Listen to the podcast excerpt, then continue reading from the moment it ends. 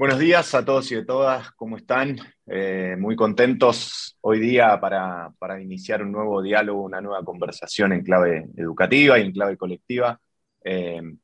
con una persona que venimos viendo mucho, leyendo mucho hace tiempo. Eh, él es Iago Moreno, él es sociólogo, es máster en Sociología Política y Económica por la Universidad de Cambridge y desde el vamos que nos pusimos en contacto manifestó una gran voluntad para, dialogar, para seguir construyendo y abriendo sentidos, ¿no? abriendo eh, nuevas preguntas para poder analizar todos estos fenómenos que estamos viviendo en la sociedad y también en la educación con el cruce con las tecnologías digitales. Entonces, Iago, lo primero, eh, agradecerte muchísimo por tu tiempo, por tu atención y preguntarte cómo estás y cómo, cómo te ha ido todo este tiempo y cómo fuiste pensando y reflexionando en todas las cosas que nos están pasando en la sociedad contemporánea. Pues eh, estoy muy contento de que, de que me hayas invitado a, esta conversación porque sigo pensando que hace falta muchos más espacios de, de reflexión en este sentido eh, y más, más conversación pública eh, y reflexiva sobre, sobre las nuevas tecnologías y el, papel que tienen en la sociedad. Entonces, por eso me interesa mucho el trabajo que hacéis y que mantengamos esta, esta conversación. Me hace, me hace especial ilusión. Yago, eh, bueno, también quiero agradecerte enormemente tu, tu disposición a hablar con nosotros y nosotras acá en Educar Sentido, porque es una iniciativa que, en la que participa también Judith Jakovkis y, Raquel Niño, y prontamente Juliana Raffaelli desde, desde Italia. Eh, y justamente lo que nos interesa es hacer un monográfico de ti, que nos cuentes tus ideas, que hables de, las cosas que te, interesen, en que estés trabajando y preocupaciones y todo. Entonces voy a arrancar con una pregunta que un poco es como un buen punto inicial para, para ir hacia donde, navegar hacia donde tú nos lleves. Em, ¿Cómo has transitado esta época tan particular del periodo pandémico post-pandémico? ¿Qué reflexiones han despertado eh, todo lo que tú entorno y todos juntos hemos tenido que vivir en, estos últimos dos años y sobre todo en el frame de lo que representa para ti tu foco de interés, que es la sociología digital y la educación digital. ¿Qué, pues líneas generales podríamos destacar? De, algún modo yo, yo entré a la pandemia con, con ya una decisión firme de, dedicarme a, al estudio de la, de la, sociología digital. Por entonces me interesa muchísimo la, el estudio de la desinformación. Venía de, de trabajar, de colaborar en, las elecciones de Bolivia de 2019. Estaba ahí durante la desinformación que acompañó a los incendios de la Chiquitanía, en la cual eh, una franja política del país utilizaba las redes sociales para eh, criminalizar a, los grupos, étnicos eh, y naciones originarias como los Aymara y los Quechua, responsabilizándolos de estar incendiando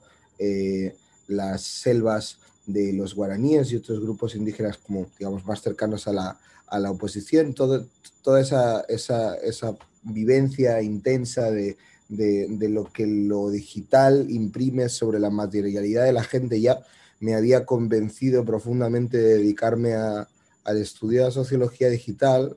pero si tuviese que resumir eh, la huella que me ha dejado estos dos años es eh, que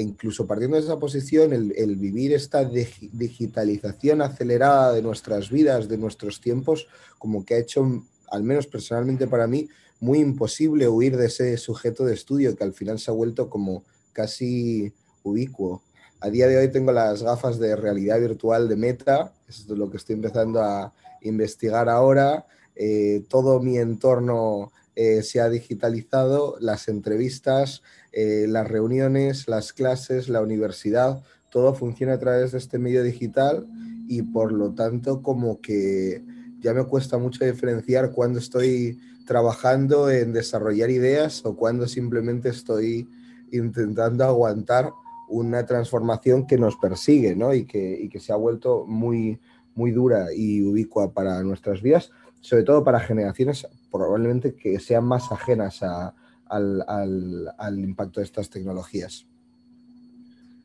Total, eh, y hago algo que, vemos que, que, haces es conectar un poco la, cultura digital o la cultura juvenil o los fenómenos culturales juveniles eh, con tu marco analítico de la sociología, ¿no? Y, una de las cuestiones que, que trabajás o uno de los conceptos que utilizás es el de memetización, ¿no? Y estabas estudiando hace un tiempo los discursos nacionalistas en España o de extrema derecha, y queríamos preguntarte un poco eh, cómo va el, estudio al respecto que estás haciendo, qué, qué principales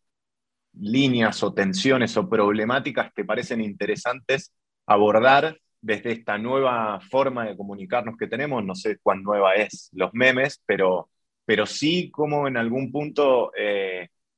funcionan o, son utilizados para, desparramar eh, contenidos violentos, de odio. Entonces, en algún punto preguntarte eh, cómo llegaste un poco a trabajar, qué es lo que te interesa y qué, qué estás descubriendo al respecto.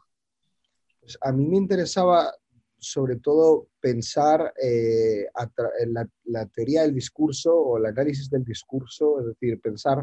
para quien nos esté escuchando y venga de un background menos académico, eh, analizar, interpretar fenómenos sociales y políticos a través del discurso, de cómo la gente articula esa idea de la realidad política que le acompaña y que justifica sus acciones, eh, pero hacerlo a través de los memes, entendiendo que estos poco a poco se estaban convirtiendo en bloques de construcción de los imaginarios con los cuales los actores se piensan a sí mismos y piensan las acciones de los demás. Es mi motivación era más o menos asumir que se habían convertido en un media, en, una, en, una, en un dispositivo eh, de discurso y de mensaje político eh, que, que mediaba eh, la, discusión política pública y que de alguna forma se estaba utilizando cada vez más para desestabilizar los regímenes de sentido del, rival o construir eh, los, propios, ¿no? Y entonces empecé a explorar la literatura académica que está bastante desarrollada y me encontré a, investigadores que estudiaban, por ejemplo, como las páginas de memes en favor de los derechos indígenas de Australia, servían para reconstruir todo un relato alternativo al de la colonización que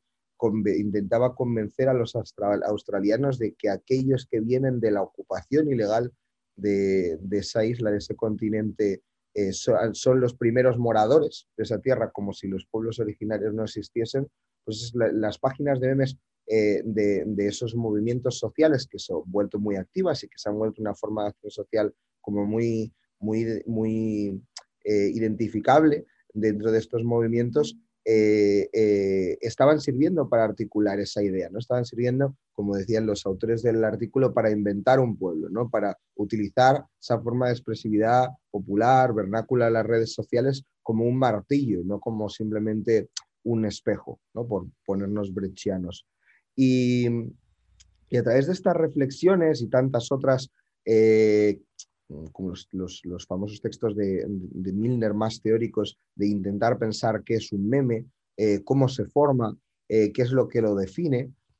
si un meme es una mera reinterpretación de formas de comunicarnos anteriores, como la viñeta gráfica, en la que simplemente cambia el estilo, las tipografías impact, las plantillas, las dimensiones cuadradas, que yo creo que no es así, o si por el contrario, y esta es la idea que yo suscribo, es eh, una forma de comunicación propia a nuevas lógicas de comunicarnos en la red, lógicas que son siempre intertextuales, participativas, polivocales, que, requieren siempre eh, una interacción con el otro, que se reapropian vorazmente, casi como, como si fuese mm, corpófagos, ¿no? se, se, alimentan de todo residuo cultural común que sirva para hablar a través de terceros elementos de cualquier cosa que nos pase. Y eso me interesaba porque creo que, que sintetizaba muchas formas de comunicar que cada vez se vuelven más prevalentes en las redes sociales y que eh, solemos desatender eh, no solo en el análisis político de los medios de comunicación, del activismo, de las militancias sociales, sino más importantemente eh, desde, la, desde la academia. ¿no? Hay, hay una falta de, metodologías, de, enfoques para trabajar con estas fuentes. Y yo como en ese momento me encontraba estudiando desde un punto de vista de la teoría del discurso, como decía, cómo funcionan las lógicas de los discursos de la extrema derecha y lo hacía en un contexto inglés, pero centrándome en, el caso de Vox, encontré en, los memes de, la extrema derecha española una forma muy interesante de encontrar sintetizadas lógicas y, procesos de articulación más complejos y también de hacerlo a través de un lenguaje visual que de alguna forma era mucho más fácil explicárselo al lector, ¿no? que a veces es, digamos que es ahí, es más fácil entender procesos sociales a través de los memes porque condensan el, sentido que en otros lados se despliega eh, a través de razonamientos o de expresiones, cadenas de significaciones mucho más alargadas. Eh, y porque lo hace a través de un lenguaje que tiene una mayor resonancia emocional, visual y, también eh, memorística, no sé si se dice así en castellano, ¿no? de, memoria. Eh, eso me interesa mucho y, con esto acabaría porque creo que hay algo muy particular en los memes respecto a esos tres últimos elementos, cómo explotan las emociones, cómo explotan la visualidad y cómo explotan esa memoria ¿no? Que, une eh, nuestra imaginación y nuestro recuerdo con lo que vemos en la retina o con lo que leemos en nuestras pantallas. Y, por eso en este momento concreto me estoy concentrando en trabajar con, Matías Nestore, un, compañero italo-argentino que está haciendo su doctorado sobre discursos del odio, y estamos intentando estudiar cómo la, construcción de la abyección, cómo la identificación del otro como, como algo peligroso, contaminante, que ha de ser extirpado del cuerpo social, esta imaginación política propia de los nacionalismos excluyentes, de la extrema derecha, eh, se reproduce a través de la, de la memética y los estamos centrando en los casos como el de la India, el de Marruecos y el de España, donde las lógicas comunicativas de la memética que implican, pues como digo, ¿no? remezclar elementos culturales que pueden venir de series, de películas, de canciones, de, de la, propia cultura eh, memética digital, de las ranas Pepe, de los Wojak y todas estas eh, caricaturas imágenes y emblemas eh, propios de la cultura del meme, se convierten en un medio de expresión de ideas que no solamente son participativas en un sentido positivo, creativo, eh, original, eh, desbordante y democrático, ¿no? que une a los usuarios en una forma de expresión nueva y desbordante, sino que muchas veces también puede ser deshumanizante, peligrosa, amenazadora, acosante y profundamente intimidante para con la participación de muchos sectores sociales en la política, sectores que eh, identifican esos memes como una, como una suerte de eh, propaganda del adversario y les hace sentirse acorralados y perseguidos porque se ven en ellos deshumanizados y perseguidos. ¿no? Es, una, es una cosa que pasa mucho en países como Turquía, como la India, como Filipinas, donde los, los que utilizan estas nuevas tecnologías no lo hacen solamente para reírse del poder, sino también para eh, mantener a raya la disidencia social de los movimientos cívicos y populares. Y algo te llevo eh, este fenómeno a, bueno, te partida de todo lo que has dicho, me parece súper interesante esa, esa, esa, visión eh, sociológica de, fenómeno educativo también, ¿no? de propio de la sociedad digital en la que nos situamos yo en ese contexto te, llevaría hacia las oportunidades, sabiendo todo que tú te has centrado más en, en, en, aquellos fenómenos que tenemos que tener presentes, ¿no? que se vinculan con, al nacionalismo, ¿no? al discurso de odio, pero también hay literatura y hay experiencias que nos están mostrando que también los memes son una especie como de medio de portavocía de jóvenes también, eh, como, como medio de, inclusión, como puente, ¿no? Como forma de expresión. ¿Tú ves ahí también en los memes alguna, alguna herramienta también de transformación, de, conexión con la equidad, con la justicia social, con la visibilización de voces no vistas? ¿Qué podría rescatar de lo positivo que, podría aportar este tipo de, de, medio de, comunicación ¿no? simbólica en, en, en, una era marcada por una juventud digital? ¿no? Claro, ahí, es, muy interesante, eh, yo creo, la, contradicción que me genera, el, por un lado, lo que es el trabajo académico, por otro lado, el que creo que es mi interés en la comunicación. ¿no? El trabajo académico, como hay sólido ir centrado en la, extrema derecha y los nacionalismos excluyentes, se aproxima a los memes a través de esta cara B, a través de esta instrumentalización negativa y peligrosa. Pero, yo sí reconozco también esto que señalas, eh, este... Eh, auxilio político a causas progresistas que está dando el meme eh, como, como, medio participatorio, ¿no? porque es, una, es un media, es una forma de comunicación, es una forma de, de, de codificar, pero también de compartir ideas mucho más complejas o que tienden a expresarse de forma más compleja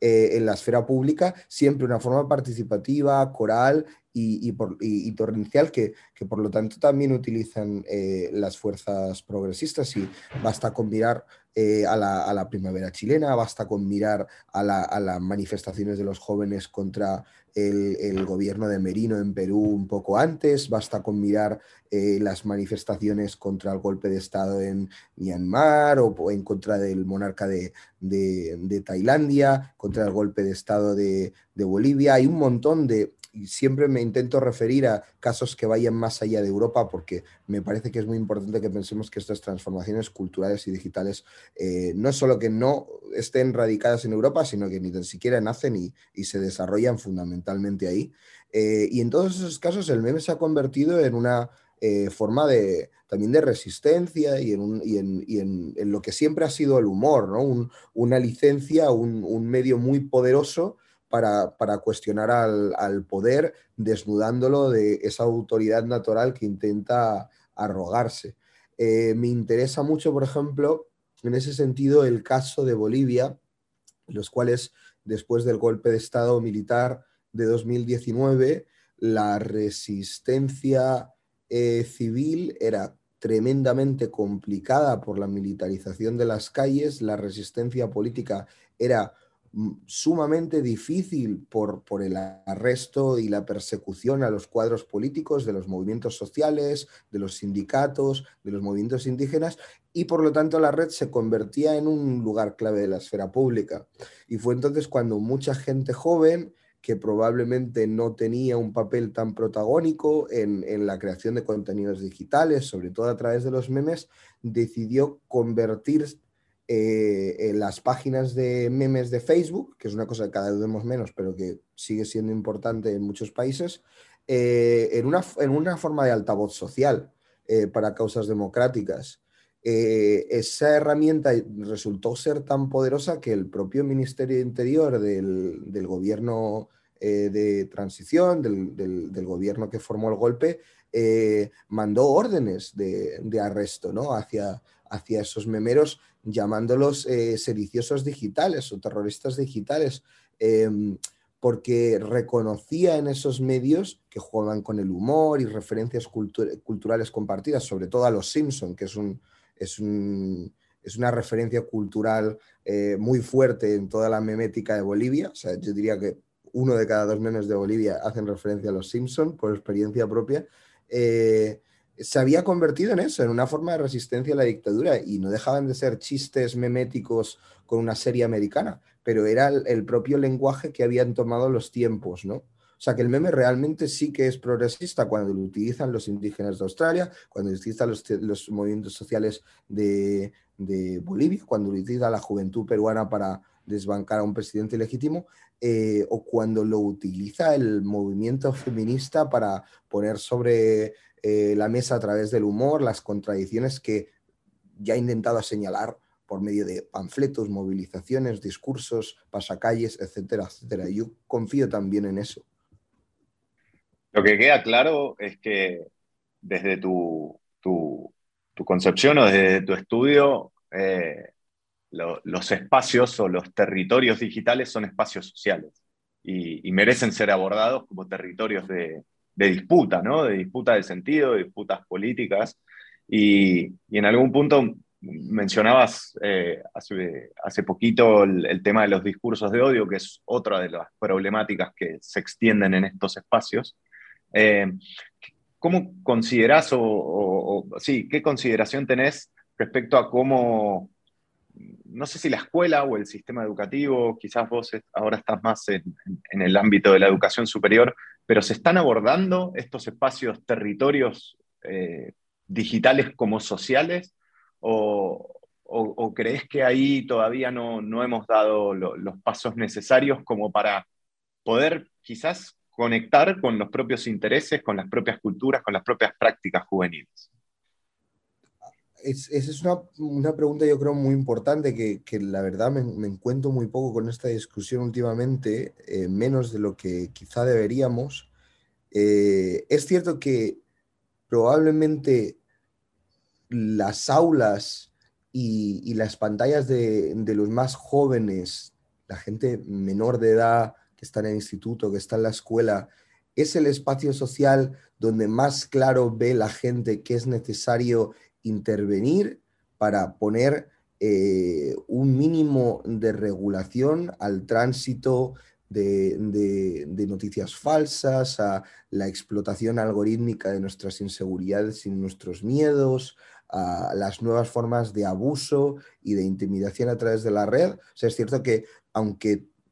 que es más fácil plantear eso, la necesidad de intervenir ahí para proteger a jóvenes que tienen trastornos de conducta alimentaria, a jóvenes que sufren ciberbullying, a jóvenes que, pueden acabar reclutados por, grupos extremistas, paramilitares, terroristas, tal. Estoy hablando en términos globales, entiendo que eso es una cosa que no pasa necesariamente aquí en España con tanta asiduidad, eh,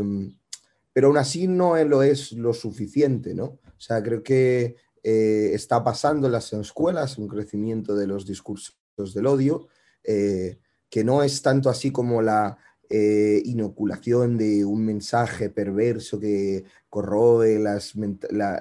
los inconscientes de los chavales, adoctrinándolos, tal. Yo no me pongo en esos términos tan tremendistas. Creo que simplemente es la resonancia de algo que funciona muy bien dentro de, de los niveles de madurez y los códigos eh, de conducta y, la forma de ver el mundo que tiene alguien cuando es tan joven, ¿no? O sea, es como la conversión de ciertas ideas eh, reaccionarias y muy peligrosas para eh, muchos sectores de, la propia juventud en una especie de nuevo punk, de nueva intransigencia estilizada.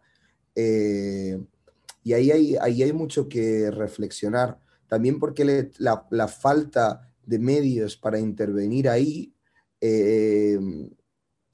un reflejo de la falta de medios general para intervenir en un espacio que lleva muchísimo tiempo sin estar al margen de nuestra interacción analógica fuera de la red, ¿no? Esta dualidad, eh,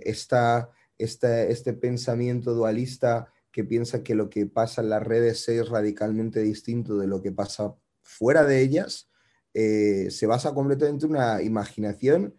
en la cual se desenmaraña una cosa que, que, es imposible arrancar y de separar de nuestra experiencia cotidiana, ¿no? Sea, nuestros afectos hacia la familia, hacia, hacia nuestros seres queridos, hacia nuestros amigos, están entrecruzados por la forma en la cual eh, nos relacionamos con ellos a través de las redes, en la cual les imaginamos a través de sus avatares. Eh, nuestra forma de comunicar y expresar los sentimientos cada vez recae más sobre eh, medios vernáculos a la red, los emojis, la, memética. Eh, es, imposible ¿no? seguir manteniendo todo eso. Y sin embargo, aunque, aunque esa tenemos una experiencia cotidiana de la ubicuidad de la red y nuestra imposibilidad de escapar de todo eso, nos seguimos socialmente eh, pensando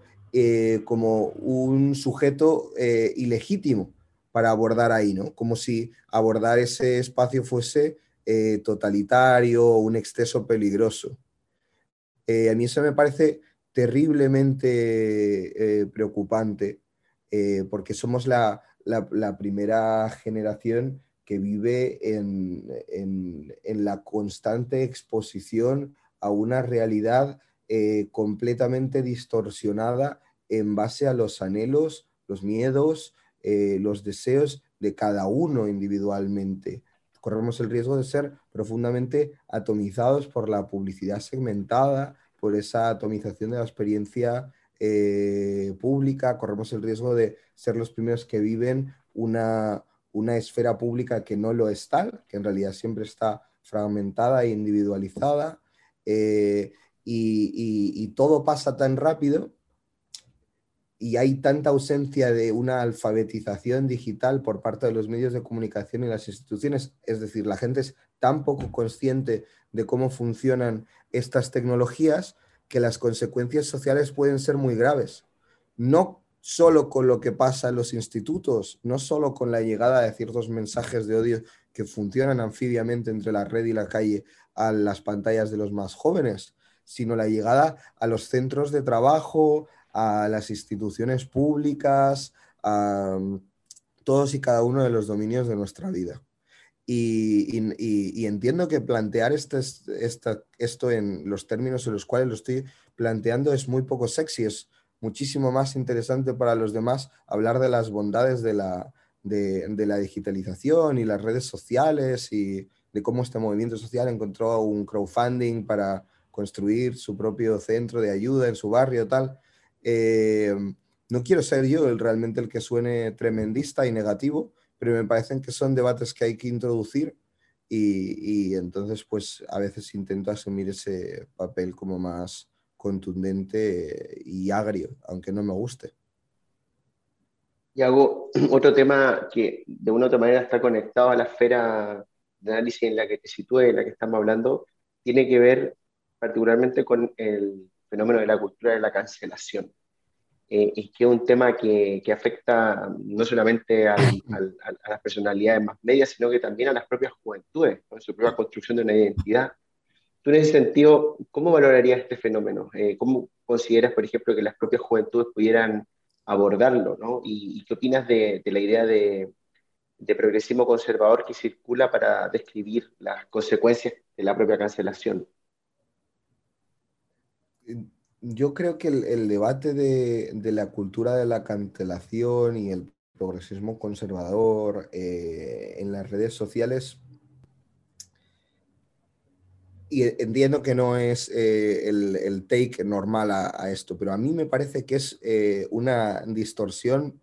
eurocéntrica y, como geográficamente muy limitada a algo que pasa en todo el mundo. Eh, en otras muchas direcciones. Me explico. Eh, lo que en Estados Unidos y en Europa podíamos hace unos años identificar como un exabrupto ideológico de la izquierda, de los movimientos sociales o, bueno, desde la perspectiva eh, más conservadora, sobre todo se señala al feminismo y el movimiento LGTB, para mí es sobre todo el producto de la forma en, la cual la explosividad de estas tecnologías que convierten en mercancía cualquier estímulo emocional, sobre todo cuando es más visceral, más explosivo y puede concadenar otras explosiones así casi ad infinitum, eh, inflige nuestra vida pública. O sea, la forma en la cual estas tecnologías cambian la reacción social ante lo que duele y lo que se ve como una ofensa o algo indignante. Eh, y me parece importante ir para ahí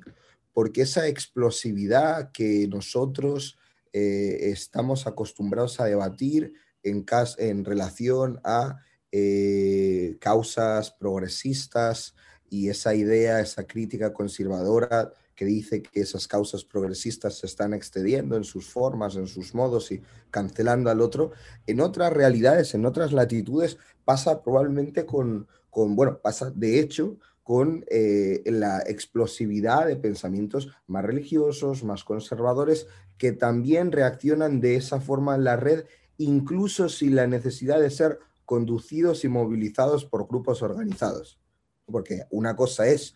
eh, el reclutamiento de cuentas troll para acosar, para señalar, como hacen determinados actores políticos, y otra cosa es reconocer que nuestra esfera pública tiende a esa explosividad, a esos estallidos de ira eh, y de ajuste de cuentas eh, que muchas veces se dirigen justo contra una persona que ha sido encumbrada justo antes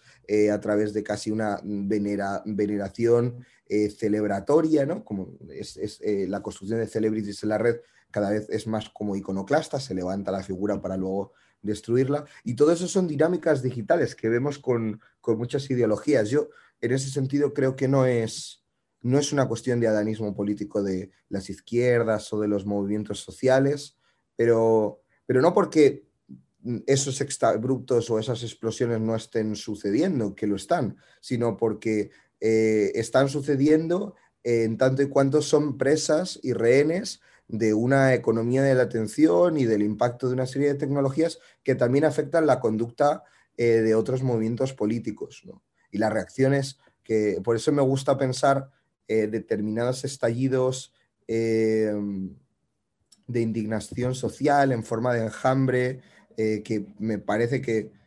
quizás no, bueno, es muy difícil reconocer en ellos una solución a, los problemas y, los, los, dolores que intentan combatir. Por ejemplo, no sé, cuando hay un escándalo hacia, hacia los comentarios racistas de alguien, cuando hay un escándalo eh, contra la, mentira de una persona, cual, cualquier estallido eh, de indignación moral en las redes tiende muchas veces a convertirse en una especie de, ritual violento, ¿no? de ensañamiento en contra del otro. Eh, y eso pasa en, pasa en todo el mundo y pasa desde todas las direcciones. Tal cual. Eh, ya, ya vamos. perdón, un pequeño, un ahí recomendaría el libro de de Richard Seymour, un ensayista eh, muy interesante que se llama eh, The Twittering Machine, la, máquina de trinar. Y es, una, es un ensayo impresionante sobre Twitter, muy... Hay que, hay que leerlo con, con mucho estómago, es, es, muy contundente en sus críticas, pero, pero me parece que es eh, el que más se acerca a eso. Buenísimo, anotado. Vamos a, comprarlo y a leerlo. Te queríamos preguntar también un poco, porque sabemos que estás analizando TikTok y, este concepto que aparece de la TikTokerización de la política. Eh, te hago la pregunta entrando a un poco lo que nos sucede a nosotros con, Pablo y con el resto de compañeros de, la universidad y del grupo de investigación, que vemos que el estudiantado por lo general suele informarse eh, en buena medida a través de esta plataforma que quizás a la población más eh, adulta nos queda un poco lejana, eh, pero que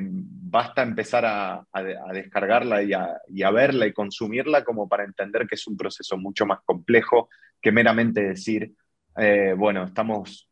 haciendo bailes todo el tiempo, sino que, bueno, se vio perfectamente con el inicio de, la invasión Rusia Ucrania, que muchísimas de las noticias empezaban a llegar por ahí. Eh, ¿Qué estuviste viendo y analizando sobre la plataforma y, tenés así para, contarnos, para traer, para, provocar a más personas que, empecemos a observar y analizar esa, red social? Pues eh, yo recuerdo que la primera vez que me hablaron de, de TikTok estaba discutiendo durante la, la campaña boliviana de 2019 a la que me refería antes, sobre la ausencia de, un Twitter tan efervescente y tan eh, central en la esfera digital de Bolivia eh, como, puede ser en Argentina, como puede ser en España, como puede ser en Chile, como puede ser en casi todos los países de, habla hispana. Me decían, aquí se utiliza más hasta TikTok, pero yo evidentemente no había, no había escuchado hablar de eso, por entonces en España era muy poco común eh, encontrarse a la gente enganchado a esta aplicación. Creo que en nuestro país seguimos yendo profundamente rezagados, pero eh, al ser TikTok una aplicación que tiende tanto a la creación de contenido, a una creación de contenido que está muy ligada a estetizar la intimidad, ¿no? o, a, crear una intimidad artificiosa, eso que los lacanianos llamarían la extemidad, ¿no? la intimidad exterior. Eh, pues es, muy compatible con, los tiempos pandémicos. ¿no? Es obvio que, ese, repunte ha sido muy favorecido por, las condiciones de la pandemia. Pero quizás por, pura aleatoriedad, eh, meses antes de la pandemia escribí un ensayo muy largo, muy largo, muy largo, eh, debería haberlo hecho más corto, de cómo los movimientos eh, nacionalistas y de extrema derecha, en línea con, lo que estaba investigando entonces, utilizaban esta aplicación. Me centraba en el caso de la India, donde, donde, donde fue una red social que permeó con mucha fuerza en grupos eh, populares de los estratos más bajos de la sociedad, eh, donde quizás no habían entrado con tanta contundencia otras redes sociales, hasta el punto de que las estrellas de TikTok llegaron a convertirse como una suerte de eh, símbolo de estatus al nivel de las actores de Bollywood y de los eh, superestrellas del cricket, ¿no? O sea, que, que calzaban una relevancia social enorme ya por entonces. Me centraba en el Basil de, Bolsonaro y me centraba en el caso concreto de, Israel, donde también es muy interesante eh, pensar la tiktokización de la política, porque Israel ha sido el primero en utilizar eh, TikTok desde cuentas eh, militares oficiales del Estado, donde los challenges de TikTok eh, se hacen muchas veces ¿no? desde el servicio militar obligatorio y por lo tanto se compagina como una especie de banalización de la guerra con una intimidad humorística o, sensual o informal o eh, todas, donde hay una mezcla de todos estos elementos que hacen muy interesante pensar cómo la, comunicar a través de nuestra intimidad eh, transtoca nuestra forma de hablar de cosas muy graves y muy importantes, como es vivir en un contexto de, ocupación o de guerra, como lo, queramos llamar. ¿no? es, el momento de abrir tampoco ese debate. Y, entonces ahí el caso concreto de, TikTok eh, me interpeló mucho porque me parecía que de alguna forma cuando nos comunicamos a través de TikTok nos estamos comunicando a través de, una intertextualidad o de un conjunto de,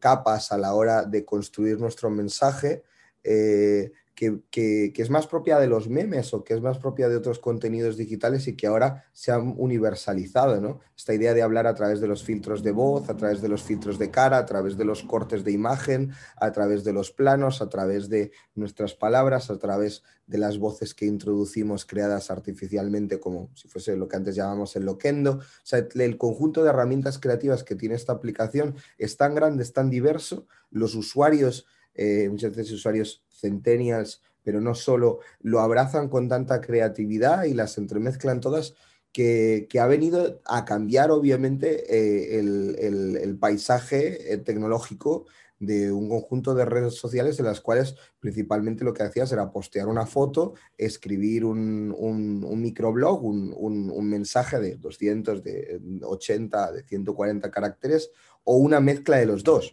una foto y un mensaje de texto y ahora lo cambia totalmente. Eh, en tanto y cuando TikTok se está empezando a utilizar por presidentes, eh, como puede ser Nicolás Maduro o Guillermo Lasso, eh, líderes políticos de gran importancia, como puede ser Salvini, que fue de los primeros en utilizarla con fuerza en Europa, instituciones públicas, como puede ser la Armada israelí o el Museo del Prado de España, eh, celebridades, movimientos sociales, medios de comunicación, reporteros de guerra, grupos armados. Eh, hay mucho que pensar ahí, hay mucho que pensar ahí, eh, porque, porque es, un salto adelante completamente en la forma en la cual se, se construyen los discursos públicos y también en la forma en la cual se discute públicamente, ¿no? Porque, y con esto acabaría, quizás una de las cosas que más me aterran de TikTok es que consagra eso que me refería antes de la privatización o de la segmentación del espacio público, que es tanto como la disolución del espacio público tal y como lo imaginábamos a través de Habermas, ¿no? Porque TikTok no tiene una, una herramienta que te permita decir, yo sigo a esta gente y por lo tanto es este el contenido que recibo. Cierto que ya la mayor parte de plataformas tampoco tienen eso y que son muy intrusivos sus algoritmos a la hora de decidir qué contenidos nos exponen y nos pueden exponer cosas que no han sido retuiteadas o compartidas por los demás usuarios que sigues, sino que el algoritmo piensa que te van a interesar. Eso ya existe en todas, pero es que en TikTok es un algoritmo opaco que se llama para ti, es directamente la plataforma en sí misma la que te está diciendo lo que tú tienes que, que ver. Y en la medida en la que TikTok cada vez media más el flujo de noticias, el flujo de información sobre cosas trascendentes, los tutoriales que utilizamos mm, para absolutamente todo. Hay gente que es famosa en TikTok haciendo recomendaciones de cómo ligar, de cómo ahorrar tu dinero, de cómo invertir en finanzas, de cómo eh, cuidar a tus seres queridos, de cómo limpiar tu cuarto de baño. Pues es una nueva tecnología del ser. A mí me da escalofríos pensar lo que es eso, ¿no? Confiar en un algoritmo opaco el flujo de información y hacerlo a través de contenidos tan diminutos, sin contexto, sin capacidad de verificación, eh, sobre todo en un contexto íntimo, que es el problema que se mostró con la campaña de Bolsonaro de 2018 en WhatsApp. Una red social que se ve como íntima, personal eh, y privada, es una red social en la cual es mucho más fácil que, eh, que fluya la desinformación. Porque no es una, TikTok no es una red social que vivamos como una agora pública, no es Facebook, no es Twitter.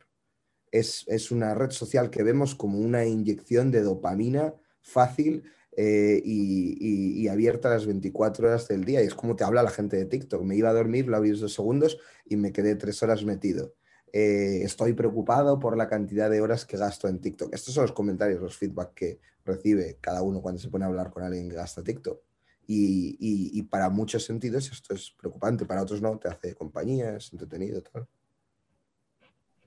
Y algo muy interesante, eh, de hecho, ponernos en ese plano como de, de, un uso, o sea, de hacer más sensata la experiencia en, esta, en, estos contextos, ¿no? Eh, más eh, racional. Tú también has hablado eh, durante esta charla y en tus propias ideas de la importancia de, de, esta conciencia crítica, ¿no? De saber hacia dónde, dónde estoy pisando, dónde estoy participando, dónde estoy navegando. En ese sentido, te conecto un poco con esta última pregunta que por parte de Tarea, que tiene que ver con un espacio en el que tú también participas, y, que apunta también un poco a, extender esa alfabetización crítica, esa reflexión común como es eh, Gameplays, ¿no? Un formato de debate juvenil que nuevamente tiene el frame a este que hacíamos referencia en las preguntas anteriores, de actualidad mediática, política, social. Y que, bueno, está teniendo mucha recepción en, en jóvenes, ¿no? No sé cómo, qué nos puedes contar, cómo surge, eh, qué expectativas tenéis y, y, y, cuál es el, el, el target de temas que, que que tenéis presente para, para, abordar en el mediano plazo, en el corto plazo? Pues yo, colaboré con ellos varias veces durante la, la, temporada pasada, durante el curso pasado. Fui siempre en, en, calidad de sociólogo y enfocado en temas digitales, o sea, todo, la, recuerdo que fui a una de desinformación, fui a uno de memes, eh,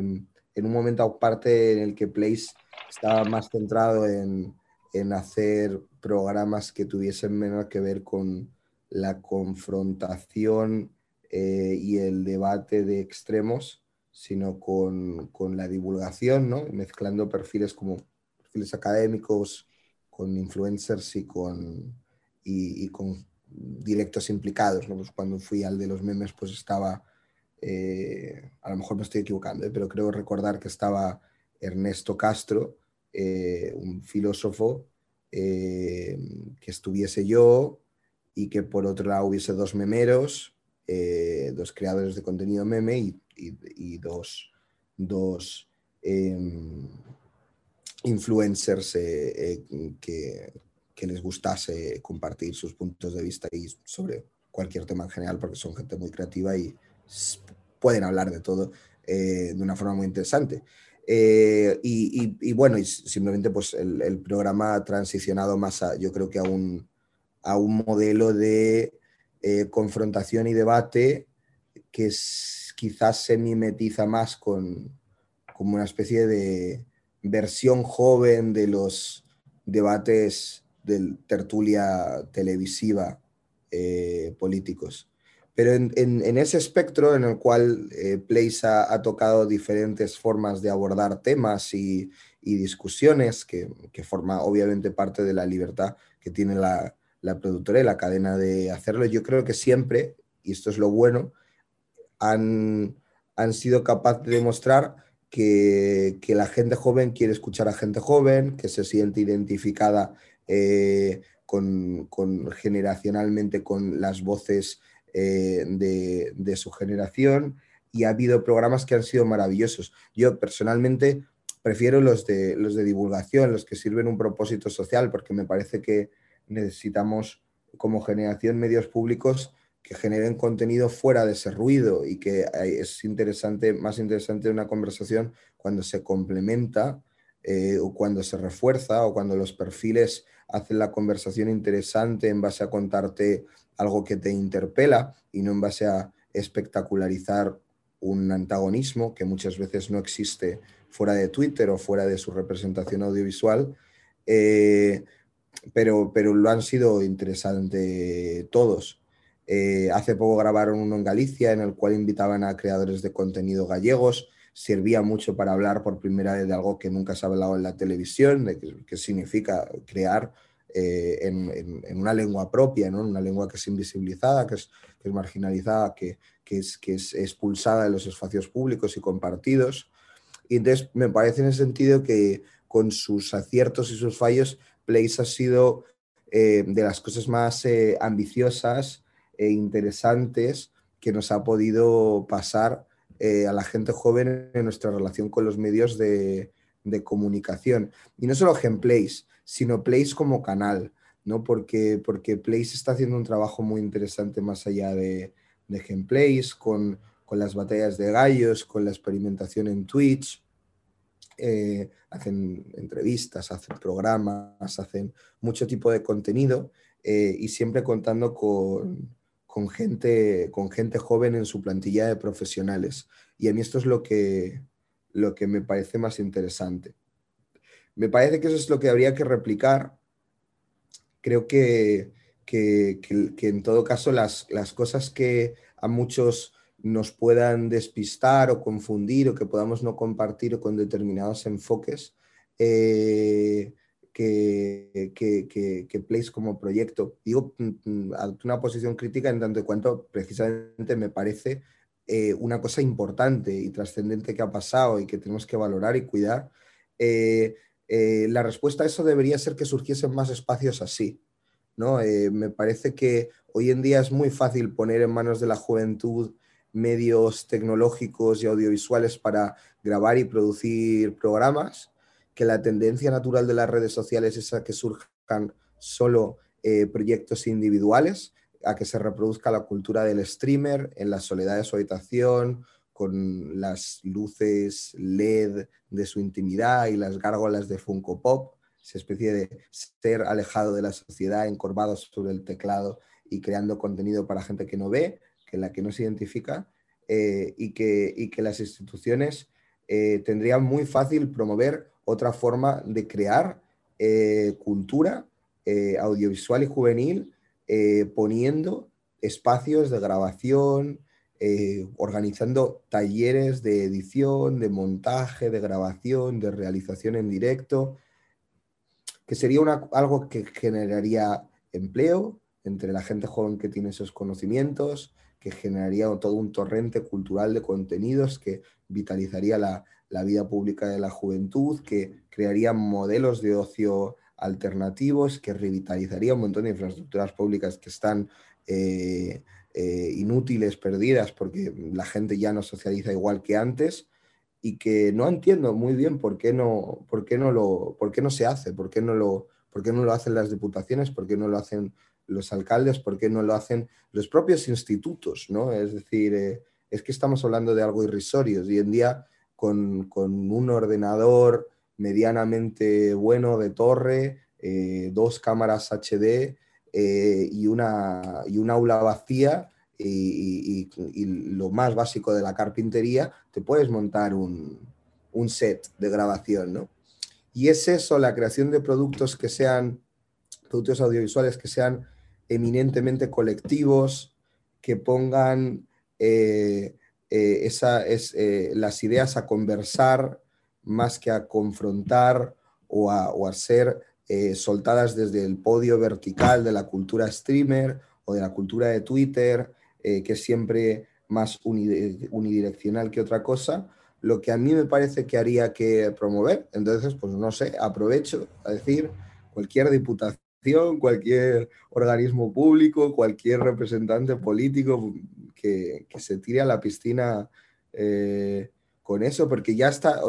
de hecho, eh, hay, mucha, hay mucha gente joven que ya muestra el deseo de crear ese tipo de contenidos. O sea, eh, Place lo que ha demostrado es que hay mucha gente joven con muchas ganas de contar eh, cosas, compartir los proyectos que ya tiene, ¿no? Gente que son trabajadores sociales, gente que son arqueólogos y excavan fosas eh, de la guerra civil, que son pintores, que son artistas, que, que, o que a lo mejor simplemente son trabajadores y, eh, y quieren contar algo tan importante y tan trascendente como es vivir la precariedad o las dificultades de organizarse en su centro de trabajo, que son cosas que también tenemos que escuchar y, atender en la esfera pública. Eh, entonces, ojalá en ese sentido Play sea como un, una pieza de dominó que empuje la creación de otros espacios,